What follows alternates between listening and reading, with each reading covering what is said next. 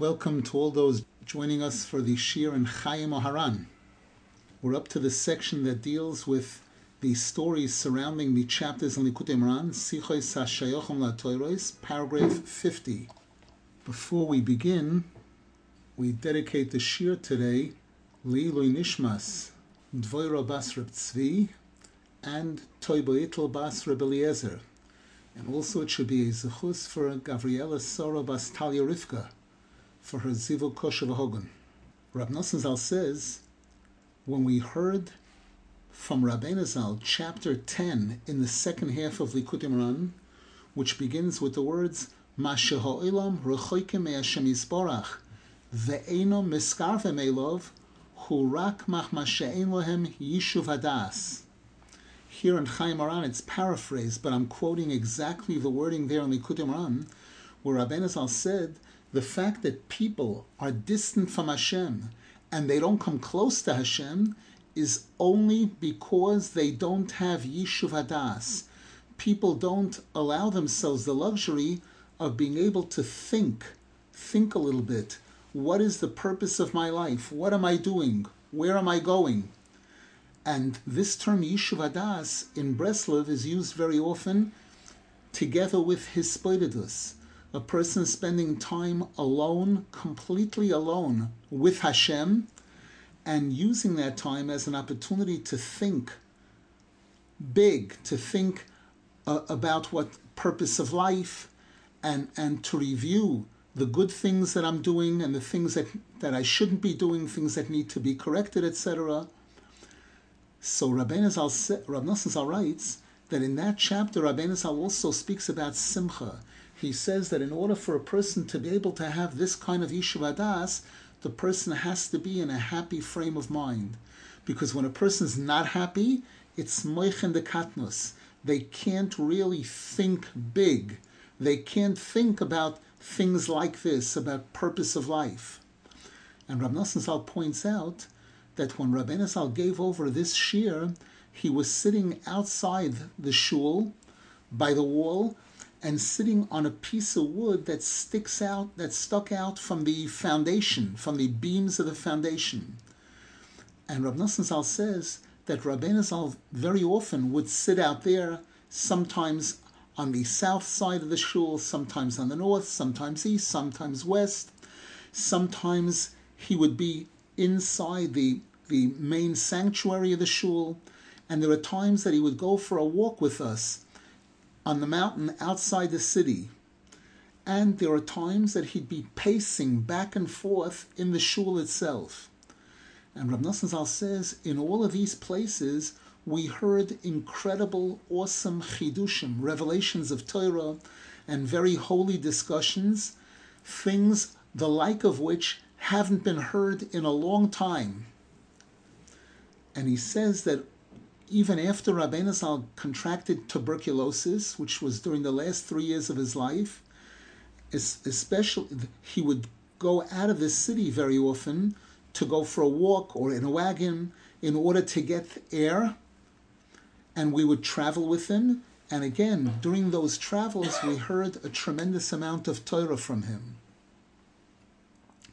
And now he goes back and says that Rabbeinu Zal really stressed very much the topic of simcha, and he encouraged us tremendously to be very strong in this area about always being happy.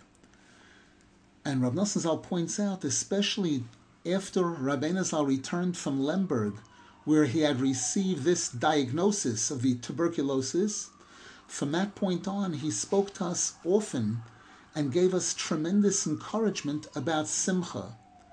And one of the things he pointed out is that we have to be very, very happy about the fact that we're zeichet not to be from those who oppose him, who are misnagdim to Rabbeinu.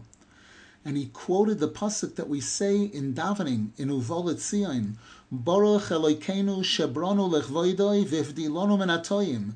Blessed is Hashem, who created us for His honor, and He set us apart from those who are off the path. And the word toyim is plural. And Rabbeinu Zal pointed out this refers to two types of toyim, two types of people that are off the right path. those that are far from Torah and mitzvahs completely, non-Jews and people that don't believe in Hashem. And Toyim also means even people that are supposedly religious. They study Torah, they observe mitzvahs, but they oppose Rabbeinu Zal. And Rabbeinu Zal said, as a result of this, these people ended up losing what they lost, tremendous major losses. And then he said to us, Rab Zal says, he said to me and my friend Rab Naftali, you would have been major, big misnagdim, were it not for Hashem's great kindness that Hashem saved you from being part of the, the opposition. Where if if we would have listened to those people, chas v'shalom, we would have lost we would have lost our whole future. And then Rabbeinu Zal said in a, in, a, in a sense, in wonderment, you would have opposed me? Me you would have opposed? Of mir wollt ihr gekriegt? You would have you would have argued against made machloikas against me? Meaning expressing wonderment how what a chiddush this is that people could could oppose someone who did so much good for Klal Yisrael and so much for the world. But we see, unfortunately, we know that this is the reality this was the reality with Yosef Hatzadik and his brothers. This is the reality with Moshe Rabbeinu. Mi lonu godel mi Moshe. Who do we have greater than Moshe Rabbeinu?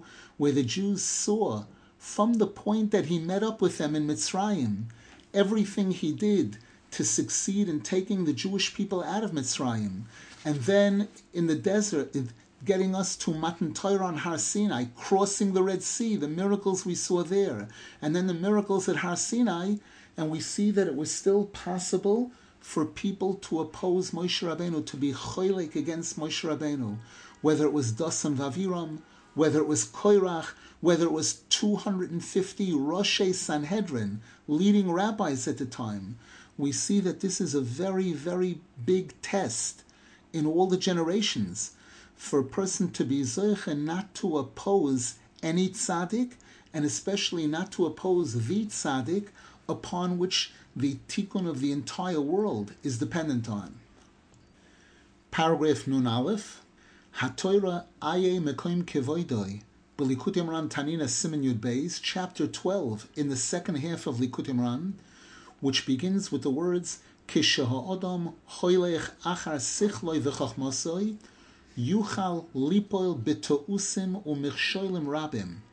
When a person chooses to follow their intellect, their own intellect, it's possible for the person to make major mistakes and, and fall as a result of major stumbling blocks. Rab Nosson Zal says this chapter of Likutei Moharan was said related to a discussion where Rabbeinu Zal was speaking to me about different mistakes and, and major things that people end up doing wrong, which comes about as a result of people just following their intellect and not realizing that when it comes to, to Yiddishkeit, a person needs much more than just intellect to be able to know the right path. A person needs a tremendous amount of prayer and emuna.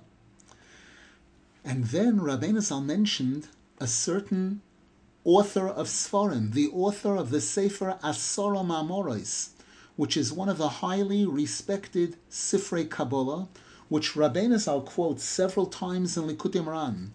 This is the Rama MiPano, he's called. And Rabbeinu Zal said that unfortunately he made a major, major mistake by following his intellect regarding a particular issue.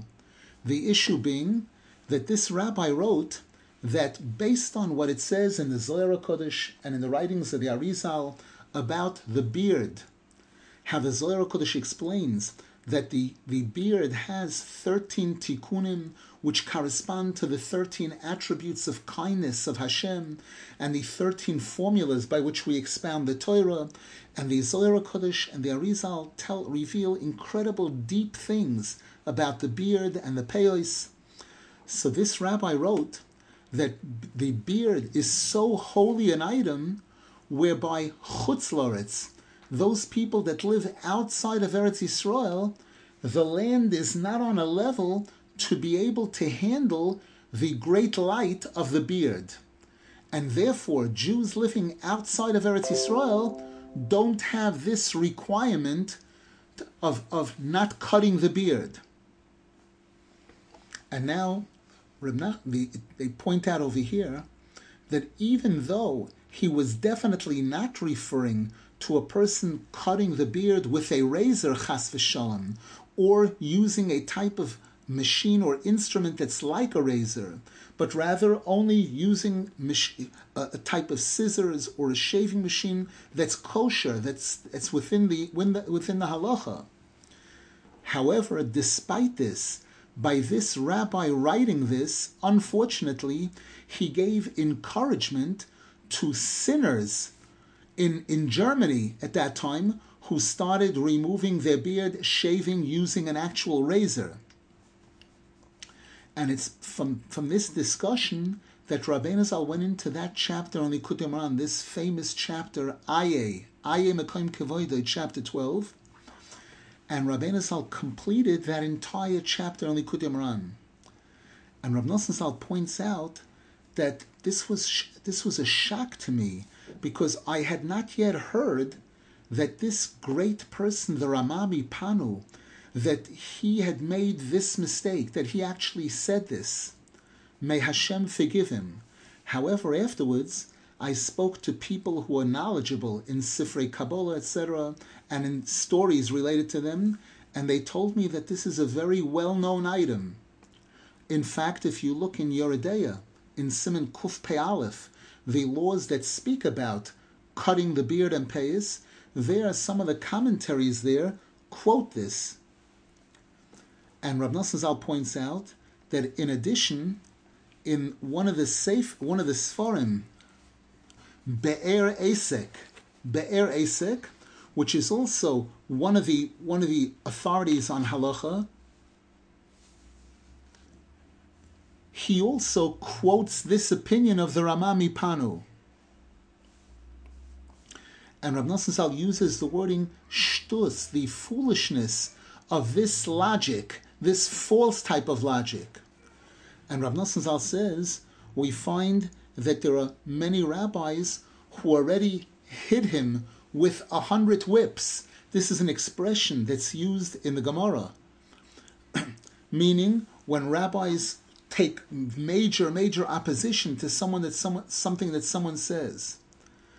And Rav Nosson Zal points out that from this example we can see how a person's intellect alone can fool a person, and a person is not allowed to rely on their intellect when it chas v'sholem goes against what we see in the written Torah or in the oral Torah, even the slightest, slightest iota, especially regarding something like this, where we see clearly that the Torah writes about this, and our rabbis tell us a person chas v'sholem who cuts the beard using a razor, something like that, is in violation of five different violations in the Torah. And we know it's a known fact. the Gemara mentions this in Kiddushin, page 36, and Rashi in Chulin, page, one, page one, 136, that those laws that apply to the body of a person there's no difference at all whether the person lives in Eretz Yisrael or outside of Eretz Yisrael. And Rav Nosson adds, it's possible to find a person that using his logic and intellect, the person will say something that's not true, and this will result in other people using that as a license to go ahead and do things that are definitely forbidden which every author of a Sefer should be screaming about this, about that there are people, Jews, who are supposedly religious Jews, who live in Germany and in surrounding areas, that went ahead and started this thing about removing the beard using a razor, Rahman al And Rabbeinu Zal said about this that this is something that started recently. It wasn't this way in years in the past. It's more than a thousand years after the Churban Beis Hamikdash that's when this thing started about people cutting the beard.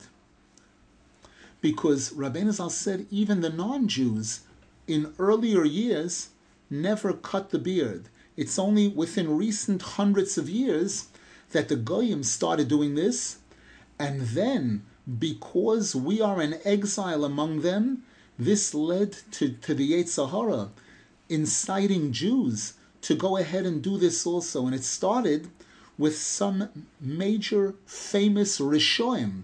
They were the ones that started this this this uh, style um, um, among the Jews, and one person saw another person do it, and then they did it also, to the point where it became as if it's permissible.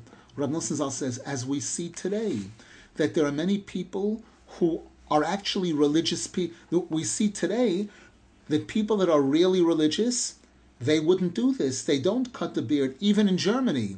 And even in countries surrounding Germany, it hasn't, this thing hasn't spread as much as it did inside of Germany.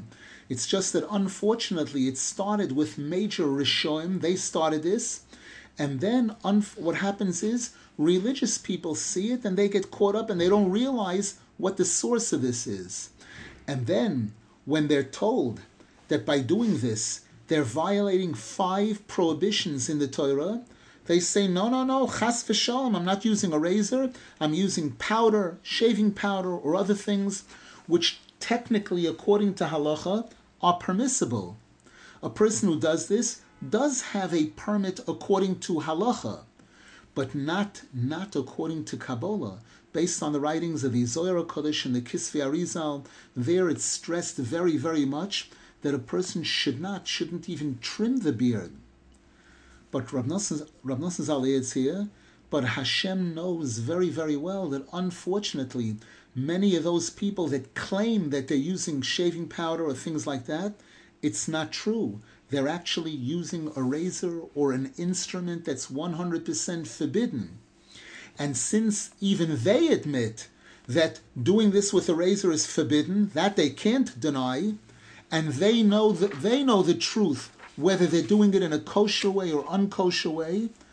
Rav Nosson writes, therefore, this is something to cry over and scream bitterly, Rahman al Islam, that such a thing has happened to the Jewish people, to the point where Rav Nosson writes, it started creeping closer to our country, to the Ukraine and, and Jewish communities in that area. That again, unfortunately, there are Rishoim people who founded and promoted the reform movement, things like that, who who remove from themselves the entire yoke of respect for Hashem. They don't keep kosher, they don't keep Shabbos, and they use a razor on the beard. May Hashem have pity. Rav Nosson Zal closes with a tefillah. May Hashem have pity on the rest of Klal Yisrael and save us with the power of the great tzaddik, the great tzaddikim, and bring Moshiach and reveal the truth to the entire world. B'mheira b'yameinu. Amen. With this, he concludes this paragraph. Any questions? Uh, we see, או עד המקובולים, that they did, לפי uh, so what's the pshat, we see מקובולים. Question raised here now, and again, one of the commentaries in Yoreh De'ah there mentions this, that there were mikubolim that did. The answer is, it seems, it seems again that Rabbeinu Zal, Rab Zal, took a very, very strong stand on this issue. There are cases, there are cases where there are differences even among the mikubalim, and we see that the Baal Shem Tov, Rabbi Nachman, and, and those that followed that track kept a very narrow position. They weren't interested, you know, the, the Arizal, that's the word of law in Kabbalah. You know, no, there's no no room for deviation at all whatsoever, according to these opinions. Now, Rav Nosson Zal continues, paragraph 52. Before Rabbeinu Zal gave the Shir, chapter 32 in the second half of Likutei Moharan, which begins with the words Yesh Tzadikim Genuzim. There are hidden tzaddikim, people who we don't we don't see openly that they're great tzaddikim, and in fact they really are. And Rav Nosson Zal points out this shir was given on Shabbos Parshas Yisroi, a year and a half approximately before Rabbeinu Zal passed away. And prior to this shir, Rabbeinu Zal told a story regarding the Baal Shem Tov, that when the Baal Shem Tov was visiting the city of Brod, Brod is a very famous city that had many Rabbonim, and Rabbeinu and I'm sorry, the Baal Shem Tov was visiting the city of Brod, and he was being hosted by one of the wealthy people in the city, and people were sitting around the table. There was a large table, and there were a lot of very respectable people sitting around the table. and the Baal Shem Tov sat at the head of the table, and at the other end of the table there was a baldarshan. There was a person, a speaker, a person who was a, a known speaker. And this person was eating an extraordinary amount. And people were watching him a little and they saw that extremely unusual. And people, unfortunately, sometimes like to have fun at someone else's expense. So they started offering him another plate and another plate, and they were doing this, you know, to make to make fun of him. He didn't look at that at all. They put a plate in front of him. He ate it. He finished it. And let's say the plate of fish, a plate of fi- a, a plate with a large portion of fish that would normally be shared by two people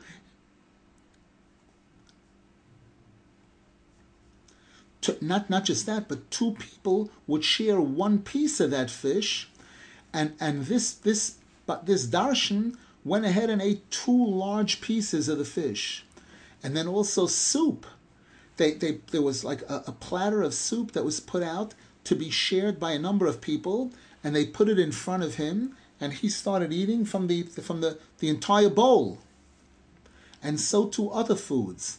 And each time they give him more and more only for the purpose of making fun. Then, at one point, they decided to have real fun, and they said to him, Could you give us a Dvar Torah? Could you speak? And their intention was, again, that this would be a, a, a ridiculous joke that the Baal Shem Tov is sitting at the head of the table, this person's going to give his drasha. This is they, they were doing this just for fun. And this person wasn't looking at anything. He, they, he, was, he was invited to speak, so he started giving a Dvar Torah. And the people there were sitting there and they covered their mouths with their hands, laughing. They were laughing, you know, at this spectacle that the Baal Shem Tov's there at the head of the table and he's saying Torah. And at this point, he realized that they were making fun of him because of how much he had eaten. So he spoke up and said, just because a person can't recite Torah, he's not allowed to eat a piece of fish? And then the Baal Shem Tov looked up and he saw the entire scene. He understood exactly what was going on and he got very, very upset at the people there.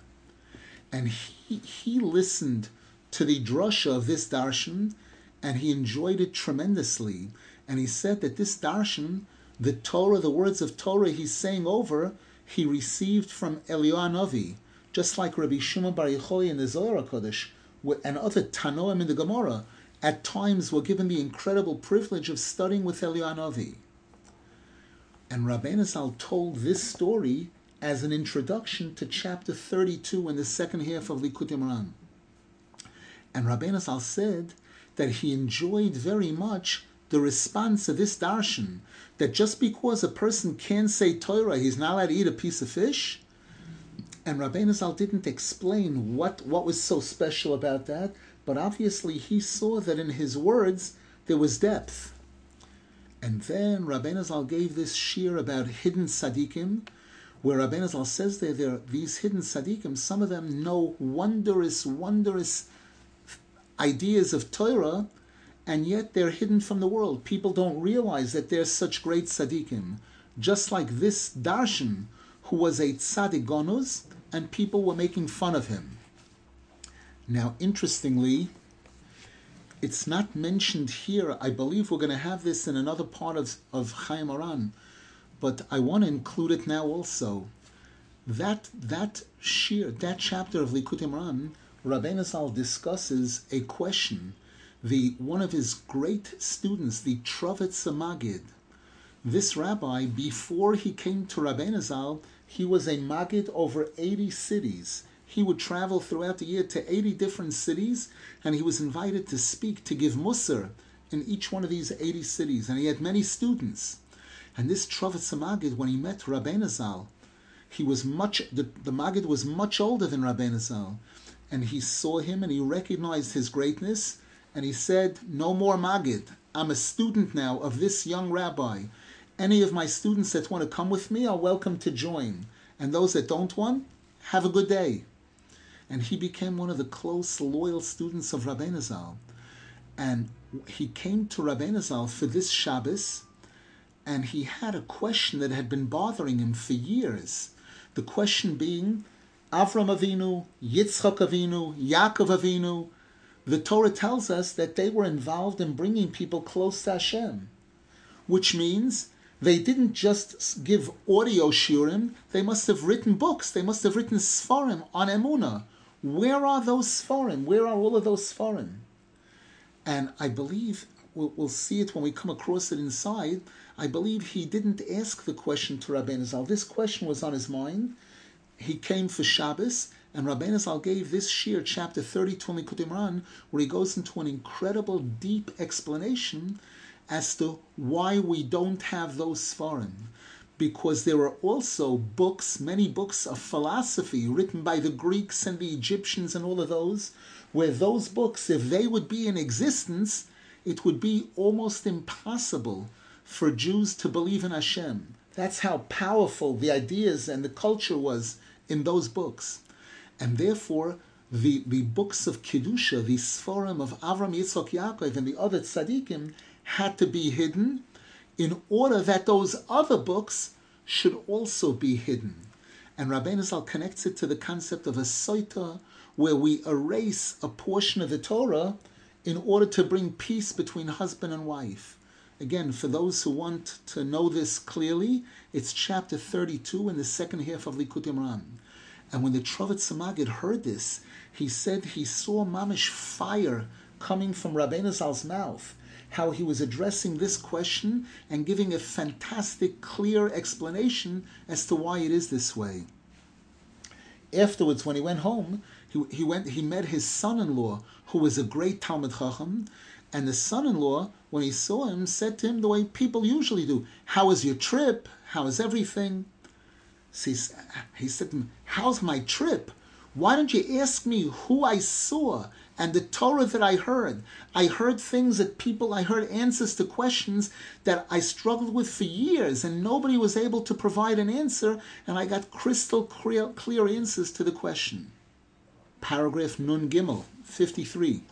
Rab Nosson Zal writes that shortly around the time of Rosh Hashanah, we were once traveling with Rabbeinu Zal outside the city, my friend Rab Naftali Zal and I, and Rabbeinu Zal told us that he had a dream, and in the dream he heard them saying that refuah, healing, is only from Hashem.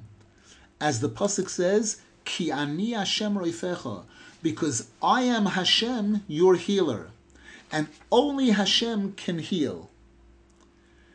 And and then they said, but who knows if Hashem wants? Who knows if Hashem wants to heal the person? And then one of us, Rab Nosson Zal says, one of one of us too spoke up, and Rabbeinu Zal didn't want to tell us which one of us it was, and they said that this pasuk itself proves and shows that Hashem does want to heal. Because the first letters of Ki, Ani, Hashem, Roifecha are the same as the first letters of the words Amen, Kain, Yehi, Rotzain, which is the response that we give. When somebody gives a bracha, when somebody gives a blessing, we say yes, may it be the will of Hashem. So the Rosh Tevos of these two are the same, as as we find this is mentioned in the second half of Likutei Moharan, chapter 42 paragraph 54, Rav Nosson Zal says, Rabbeinu Zal spoke to us regarding chapter 40 in the second half of Likutei Moharan, which begins with the words, Mi sheyoidea me Eretz Yisrael. A person who knows about Eretz Yisrael. Shetoam be'emes tam Eretz Yisrael. A person who has really tasted what Eretz Yisrael is all about. That person will be able to see in a person, when they see another person, they'll be able to tell if that person was by a tzaddik for Rosh Hashanah. And Rabbeinu Zal goes into an incredible explanation in that chapter in Likutei Moharan about what Eretz Yisrael is all about, what Rosh Hashanah is all about, what tzaddikim are all about, showing the connection between all three of these. Now, Rabbeinu Zal said this shortly before he passed away. This was in Tovkuf Samaches, about two years before Rabbeinu Zal passed away. Many years before that, he had traveled Eretz Yisrael. And Rabbeinu Zal said, I knew about this way back because I, I traveled to Eretz Yisrael and probably before before going to Eretz Yisrael, I must have had a tremendous desire and yearning for Eretz Yisrael. And I dreamed about Eretz Yisrael. And one time there was a person by me, and I spoke to him, and I started feeling the tremendous deep yearning for Eretz Yisrael. And then afterwards I asked him if he had been by tzaddikim for Rosh Hashanah. And he told me yes, that he had been by several great true tzaddikim for Rosh Hashanah. And I realized that because of that, I was feeling this tremendous, intense yearning for Eretz Yisrael when I spoke to him. And Rabbeinu Zal said to me, Rab Nosson Zal says, that even though I knew about this years ago, but I didn't know it as clearly as I understand it now, the whole connection. Because then I, I knew just this fact that by speaking to a person who was by a tzaddik for Rosh Hashanah, a person should feel Eretz Yisrael, a person who has a real yearning for Eretz Yisrael. But to know exactly where this comes from, the incredible, profound explanation that Rabbeinu Zal gives in chapter 40 in the second half of Likutei Moharan, that I didn't know then the way I know it now. Because now I was Zocha that Hashem revealed it to me in full.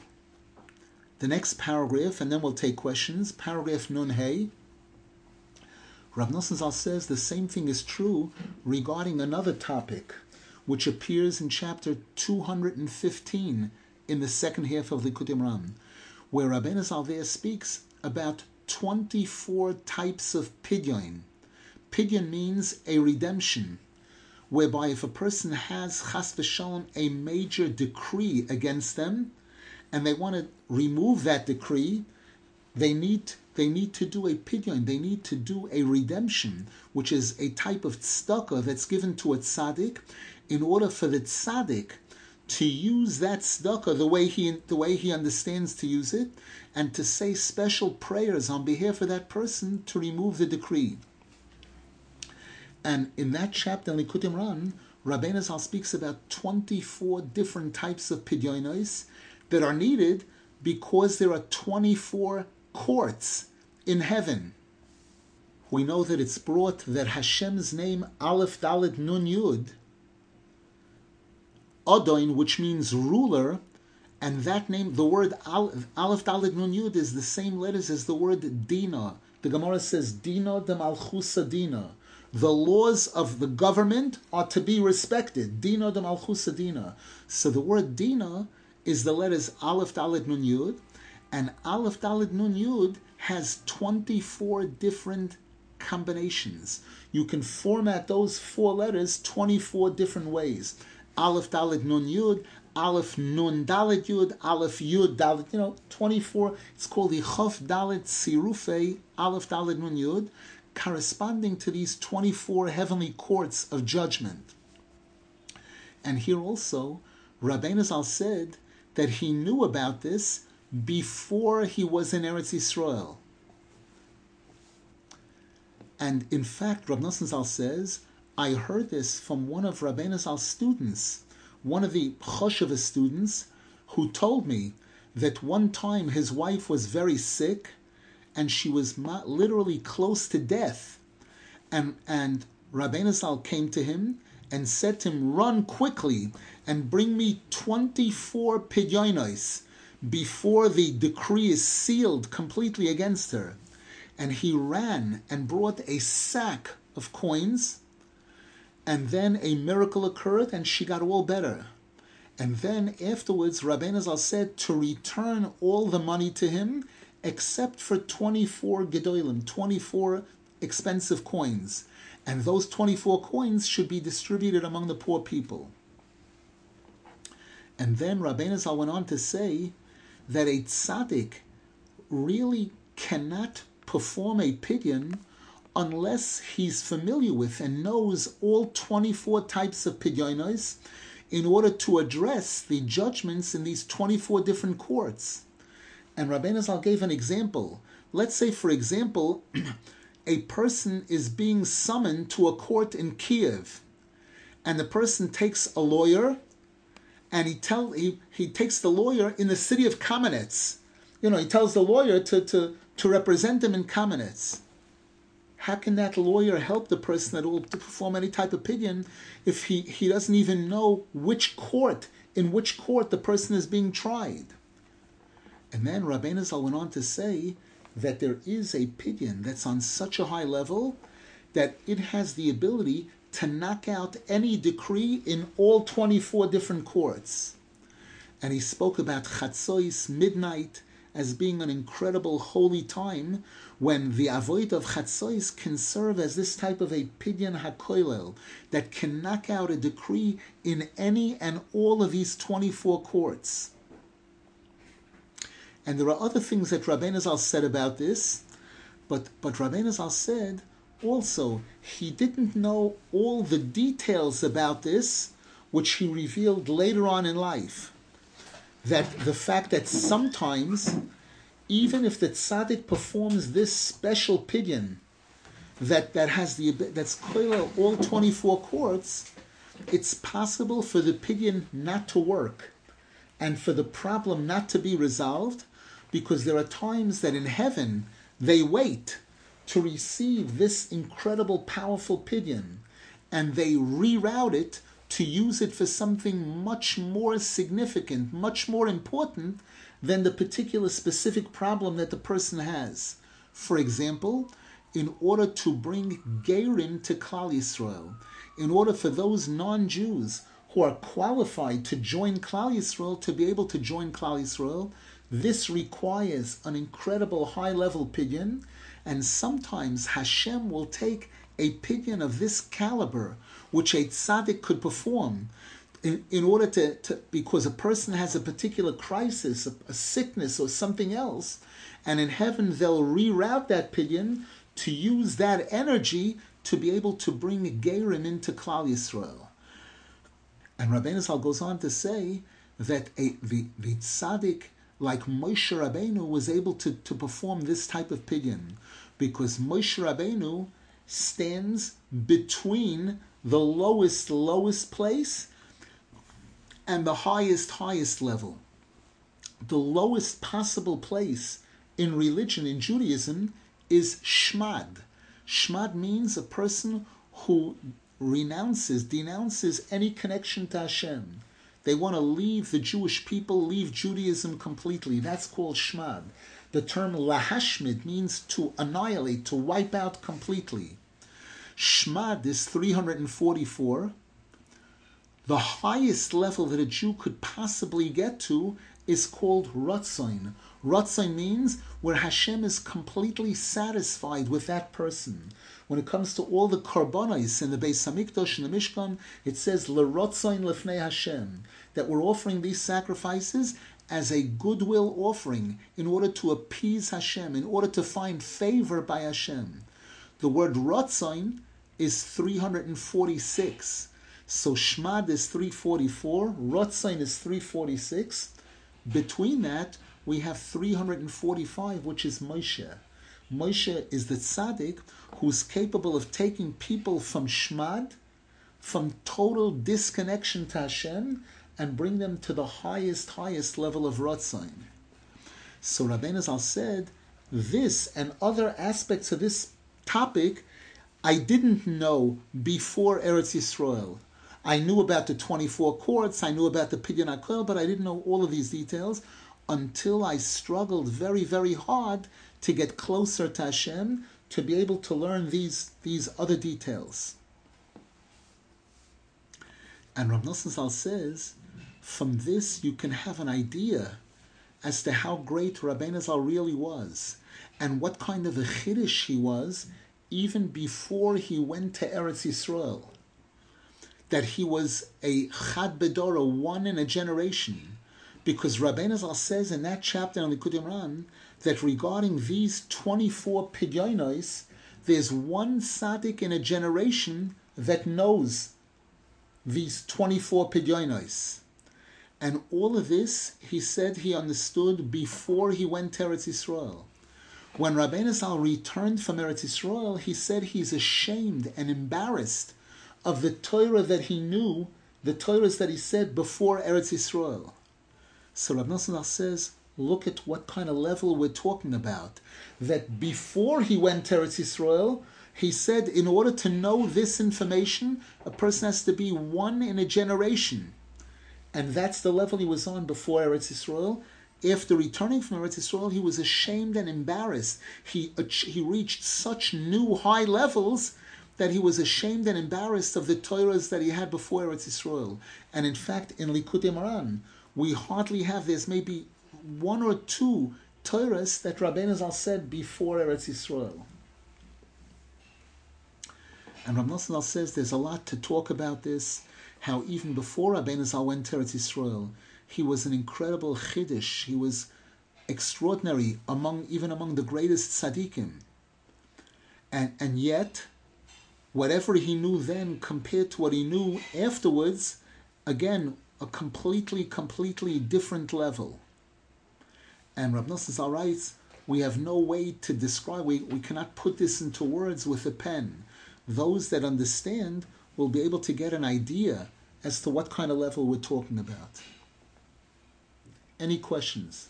Yeah, well, what means a tzaddik uh, amiti? How could you find somebody wants to do a pidyon? How do we define a tzaddik amiti to do a pidyon? The answer is that Rab Nosson Zal, Rab Nosson Zal himself writes in Likutei Tfilos that that how he, he has a tefillah on this chapter, on, on, on several chapters in the Ketubah about pidyon. And he writes there a tefillah for one who is receiving a pidyon. And he says himself, even though we don't know anything at all about this stuff, and he, he asks, he says, Hashem, please let it be considered this money that a person is bringing me for a pidyon, it should be considered as if it was being given over to those great tzaddikim who know how to do a pidyon and it should accomplish all the different tikkunim that can be accomplished by that type of pidyon. Now, there's another chapter in Likutei Moharan, chapter 180, where Rabbeinu Zal goes into detail about how a pidyon works. That's one of the sources. And the Arizal writes about pidyon also, and there's a lot of tzaddikim that write about it. But again, there's levels and levels and levels. I'm interesting that a pidyon is takes away the. He has to do tshuva. This is a very important question that many people ask. We're saying that a pidyon can remove the decree. Everybody knows that a person has to do tshuva to remove a decree. The answer is both are true. It's not necessarily a substitute for tshuva. However, the Torah teaches us tzedakah tatzil mimavis, that Hashem has given a power to money that because money is something that people kill themselves for. The Gemara says there are people who value their money more than their life. They're willing to jeopardize their life to make money. They're willing to take all kinds of risks, to travel across the ocean, to all kinds of things. The Gemara says, B'chol nafshecha, b'chol mo'idecha. Why does it have to say both? To serve Hashem with your whole life and with all your money. So the Gemara says, because there are some people who value their life more than their money, and there are some people who value their money more than their life. So, because money is a person's life, when a person is willing to give that to a poor person, a person is willing to give that to a tzaddik, it's a form of mesiras nefesh. It's a form of a person dying, experiencing a death, a type of a death. The Gemara says, Oni choshev kames. A poor person is considered like somebody dead. So it's a very, tzedakah is very, very powerful. Now again, this isn't a license not to do tshuva. Of course, the person has to try to do tshuva. Of course, the person has to daven for themselves. But the Gemara says, Mi that if a person has someone that's sick in their family. They should go to a chacham and ask him to be mispal. And we see stories in the Gemara about this. So we see that this is a, a very critical, important piece. So it's basically the deep ways, it's midah connected midah, It's pidyon in a way that it helps. That's one exactly. That's one of the ways that it works. Yeah. That because one of the greatest tivus that people have, because one of the greatest idols is money, the Torah calls it elile kesef, elile zohov, and we say that all problems that a person has are from lack of emuna. Emuna is the source of all bracha. Ish emunais rav brachais. So the tikkun for it is taking the money and, and, and putting it in the, in the right place, in the best place, that kind of thing. We know we have the concept of of uh, of a a pidyon a, a pidyon player, you know, a firstborn that we're paid by using money. This this child belongs to the kohen, and yet we're able to redeem him and take it back by using a certain amount of money, giving the kohen a certain amount of money, in exchange for receiving the child. that's because of Yitzias Mitzrayim. Exactly. Mm. It's, it's all connected. The next paragraph requires a little bit of explanation. I don't want to rush through it.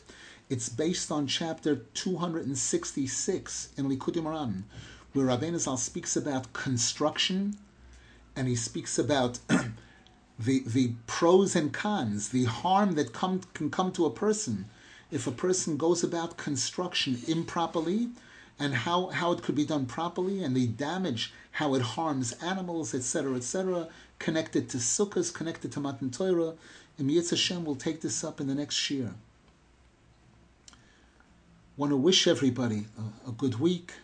We're coming, this is the, the final week of the month of Teves we should be zeicha that the month should end with, with good tidings, with good news, with Yeshua's for Klal Yisrael, and be zeicha to see that the whole world should recognize the importance of Klal Yisrael, the importance of the true tzaddikim, and the true tzaddikim should affect the pidyonis that we need to, to remove all the decrees from Klal Yisrael, to be zeicha to the final Geula Shlema with the coming of Mashiach, the Binyan Beis Hamikdash, B'mher Amen, Amen, Amen.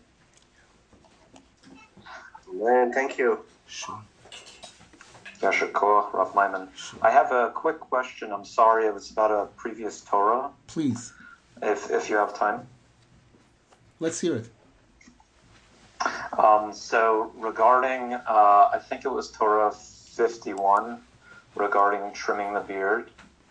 Um, yes. It seems that different Hasidic groups have different like opinions. I mean, they all definitely are against trimming, but for instance, um, it seems that if like there is uh, an ailment with your skin or something, I know that there were bam, you know, post Shoah that uh, you know for whatever had maybe experiments done to them like this. Is there um, is there a halacha that maybe Rabbeinu talks about that if you have such a thing, it's permissible to trim? I'll, I'll share something related to it that I heard from my Rebbe Rav Rosenfeld There, there's a we, we know that there are different times when when everyone, no one is allowed to cut their hair, their hair or beard whatsoever, such as Shabbos, Yontif, and one of the times is Cholamoid. Cholamoid, the im- intermediate time between the beginning and the end of Pesach and Sukkot. And here, in the Shulchan Aruch, there was a group at one point in time, I believe this was in the 1600s, there was a, an organization, a rabbinical organization called the Vad Arba Arotzos, leading rabbis from four different countries that got together and formed a bezdin, like a rabbinical court, that had incredible, incredible authority. And the question was presented to them about a person who had a certain condition where it was very much problematic for them if they didn't shave, if they didn't cut off the hair of the, the, the, the I believe was the hair of the beard at the time. And the question was what to do on Chalamoid. And the, the, the response was that in his case, he's allowed to do it, but he has to remain in a room by himself. He's not allowed to go out in the street because of maris ayin. We're afraid that people are going to see that this person cut their beard on Chalamoid, they're going to think it's permissible.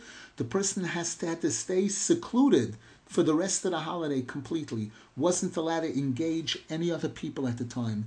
That's how strict the law of shaving or hair, hair cutting during Cholamoid is. Now, other times we see, I know that my Rebbe, Rav Rosenfeld, Zechron he shaved. He was he was very knowledgeable in the Zohar Kodesh, the writings of the Arizal, and had tremendous respect and love. But he knew that the mission that he was on at the time, this was in the 1940s and 50s and 60s, when he was doing outreach at the time in America, in New York. And in those days, if he had a beard, he couldn't possibly get into the places that he needed to to be able to do the outreach that he was doing. And therefore, his Rebbe, Rabbi Avram Sternhartz, told him that a beard, a beard and payas is holy. Eretz Yisrael is holy.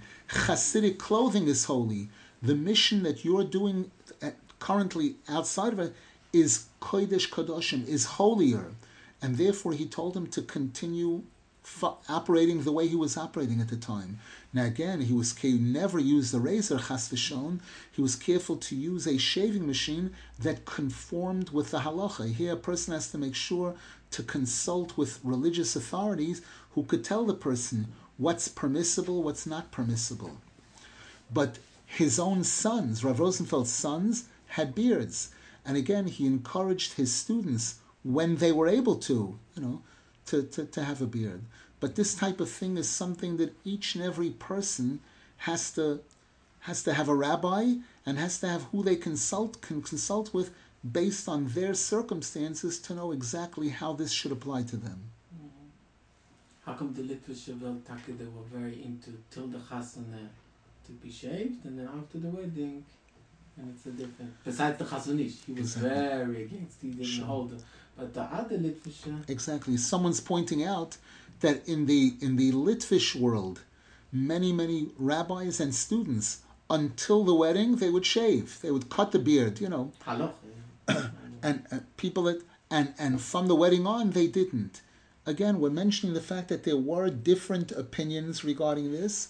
Rab Nosson Zal showing us that regarding this issue, Rabbeinu Zal took a very, very strong stand, you know, conforming with the Arizal and the Zohar Kodesh and the Baal Shem Tov, and, and, and even making it perfectly clear that the, the logic that the Rama MiPano used in this case was a mistake. And, and again, this isn't Rabbeinu saying this. The rabbis during his time, the majority of rabbis during the time of the Rama MiPano, disagreed with him vehemently and said this is a, a, terrible mistake. We don't find any source in halacha that differentiates between Eretz Yisrael versus outside of Eretz Yisrael by these types of mitzvahs. Chazon was also, by the way, very Yes. The Chazon Ish, we understand, was very firm in this. Yeah, yeah different. We should be zeicha to do the right thing, what Hashem expects from us, each and every one of us. Thank you.